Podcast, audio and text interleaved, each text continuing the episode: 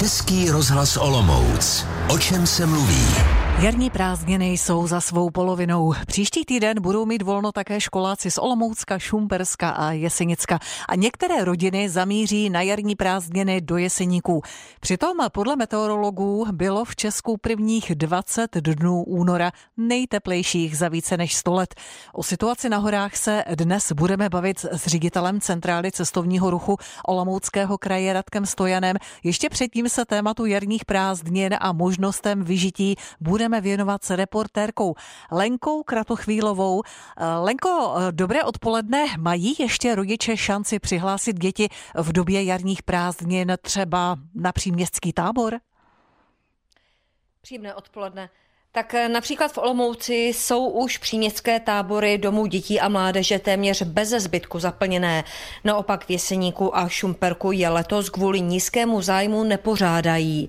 Pracovníci tamních volnočasových středisek ale chystají pro děti výtvarné nebo sportovní aktivity.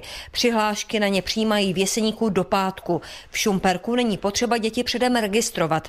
Jaký program je čeká, popisuje zástupce ředitelky střediska volného času Doris Jan Valchař. Máme otevřeno na dvou budovách od 8 do 2 hodin do odpoledne. Po loňské zkušenosti jsme to zkrátili do dvě dvou, pak už tam nikdo nebyl. A máme vlastně, každý den nabízíme jakoby z několika aktivit jako výtvarka, sport a lezecká stěna. A vlastně můžou ty děti přijít každý den a můžou klidně protočit vlastně všechny ty tři jakoby věci. Většinou je to třeba dvouhodinový blok, takže za to dopoledne stihnou jak kdyby si výtvarku, která je vždycky situovaná, vím, že mají cestu světem, že každý den mají vlastně jiný téma, pak sport je tam s tancem dohromady spojený, který zase můžou absolvovat dvouhodinový blok a pak můžou jít na stěnu. A nebo můžou být celý den na tom jednom, záleží na dětech. Zvýšila se Lenko v Jeseníkách po oblevě návštěvnost nějakých jiných turistických cílů, napadá mě muzeí například? Určitě ano. Potvrdili nám to jednak provozovatelé a já můžu mluvit i za sebe, protože jsem v Jeseníkách trávila jarní prázdniny. Rozhodně se vyplatí vzít si tentokrát na hory i plavky, i když lidé musí počítat s tím, že bazény budou hodně plné. Já jsem třeba zažila dlouhé fronty i u termálního parku ve Velkých Losinách. Náhradní program jako alternativu k lyžování lidé hledají třeba i v muzeu československého opevnění v tvrzi Hůrka nebo v jeskyních. Zvýšenou návštěvnost potvrzují i jeskyně na Špičáku, nedaleko Supíkovic. Kromě pevně daných časů prohlídek, zpráva jeskyní nabízí zájemcům po dohodě i další termín, potvrdila nám jejich vedoucí Andrea Švubová. Od začátku února je znát nárůst turistů i u nás v jeskyni na Špičáku. Do Jeseníků míří každoročně na jarní prázdniny tisíce rodin z celého Česka, jenže nedostatek sněhu na horách je nutí hledat na místo lyžovačky náhradní program.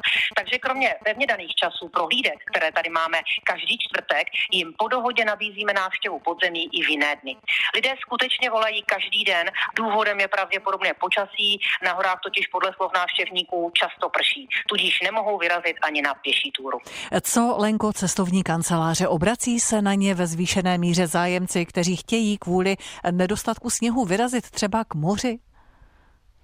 Tak podle místopředsedy Asociace cestovních kanceláří Jana Papeže tomu tak není.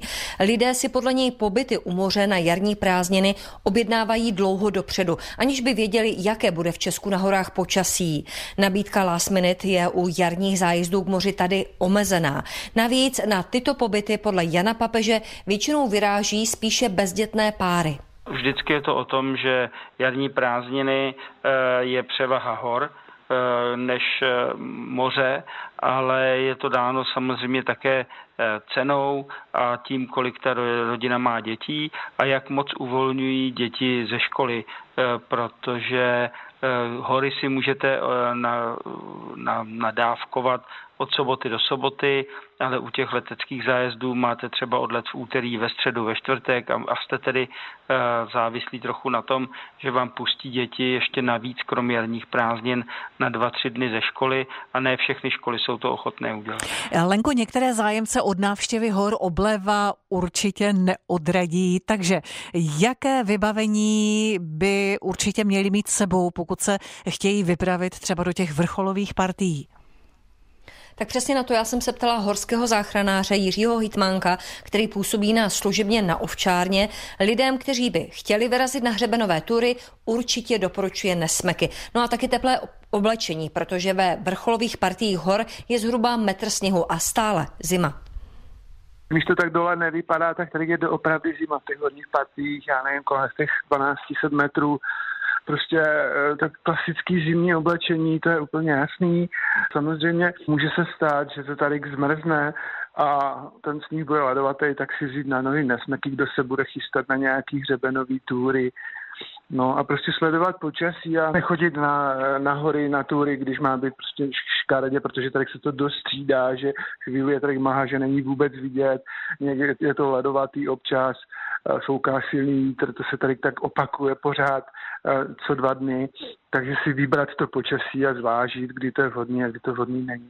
Situaci na horách, tu prázdninovou situaci a možnosti vyžití jsme si teď schrnuli s naší reportérkou Lenkou Kratochvílovou. Lenko, díky a naslyšenou.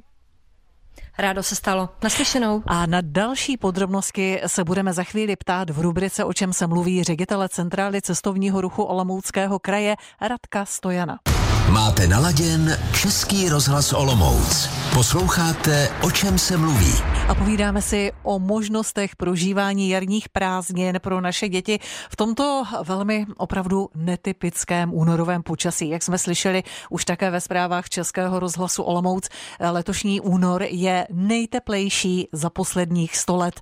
Jaká je tedy vlastně aktuálně situace třeba i se sněhem v Jeseníkách a jaké další možnosti vyžití se nabízí? Povídat si budeme s ředitelem Centrály cestovního ruchu Olomouckého kraje Radkem Stojanem už je tady s námi ve studiu. Dobrý den. Dobré odpoledne. Jaká je tedy ta aktuálně, aktuální situace se sněhem? Jak jsou na tom ski areály? Vím, že včera se ještě lyžovalo třeba v Brané, dnes už to neplatí. Takže jak je to aktuálně? Tak, tak jak jste říkala, ta situace opravdu letos není příznivá pro provozovatele lyžařských areálů, ale snaží se se, jim síly stačí a v provozu je ještě třeba největší, například největší mm. ski areál na Moravě v Koutech nad Desnou, uh, také Červenohorské sedlo, Potom dneska se ještě lyžuje na Paprsku, kde se snaží ze všech sil udržet areál v provozu a kdyby jsme vzali celé jeseníky, tak jak my se je snažíme propagovat bez těch krajských hranic, tak v provozu je i Dolní Morava, areál na Bukové hoře, anebo potom v Karlově pod Pradědem a Kopřivná na Malé Morávce. A Praděd samozřejmě. A také. samozřejmě náš nejvýše položený areál přímo na, pod Pradědem. Mm-hmm. Jak to vypadá třeba v běžeckých stopách? Uh, navážu na ten praděd. Moravský ledovec, jak my říkáme, tak je asi poslední místo, kde se v dnešních dnech dá lyžovat na trošku delších tratích. Vlastně ta hlavní hřebenová trasa z Ovčárny na Pradě na Švýcárnu, tak i v těch podmínkách letošního února stále ještě nabízí výborné eh, podmínky, jak zde před chvílí padl v těch vrcholových partiích hor je přes metr sněhu, takže udržovatelé tam se starají opravdu o velmi kvalitní stopu, takže milovníci běžeckého lyžování můžou ještě v těchto dnech vyrazit Ovčárna, Pradě, Švýcárna. Nějaké kratší úseky jsou ještě v dalším takovém centru běžeckého lyžování v Jeseníkách na Paprsku, kde je ještě část magistrály hmm. taky v provozu. Hmm. Kde mohou lidé eh, získat eh, takové ty nej věrohodnější a mhm. nejaktuálnější informace o tom, jak to kde vypadá se sněhem. Ano, takže ty nejaktuálnější informace kolegové ze Seníku umístují na webový portál aplikaci Jdeme na běžky, kde se vlastně v reálném čase ukazuje, jak jsou stopy projeté, v jakém jsou stavu. Je tam možnost vkládání komentářů od samotných běžkařů, například upozornění na nějaké problémy na cestě. Takže pokud lidé chtějí opravdu aktuální info, tak www na běžky.cz. Výborně. Ehm, kdybychom teď pominuli ten sníh, tak jaké další možnosti vyžití eh, nabízí sever našeho kraje? Kam byste rodiny s dětmi, hmm. které do hor míří, kam byste je pozval?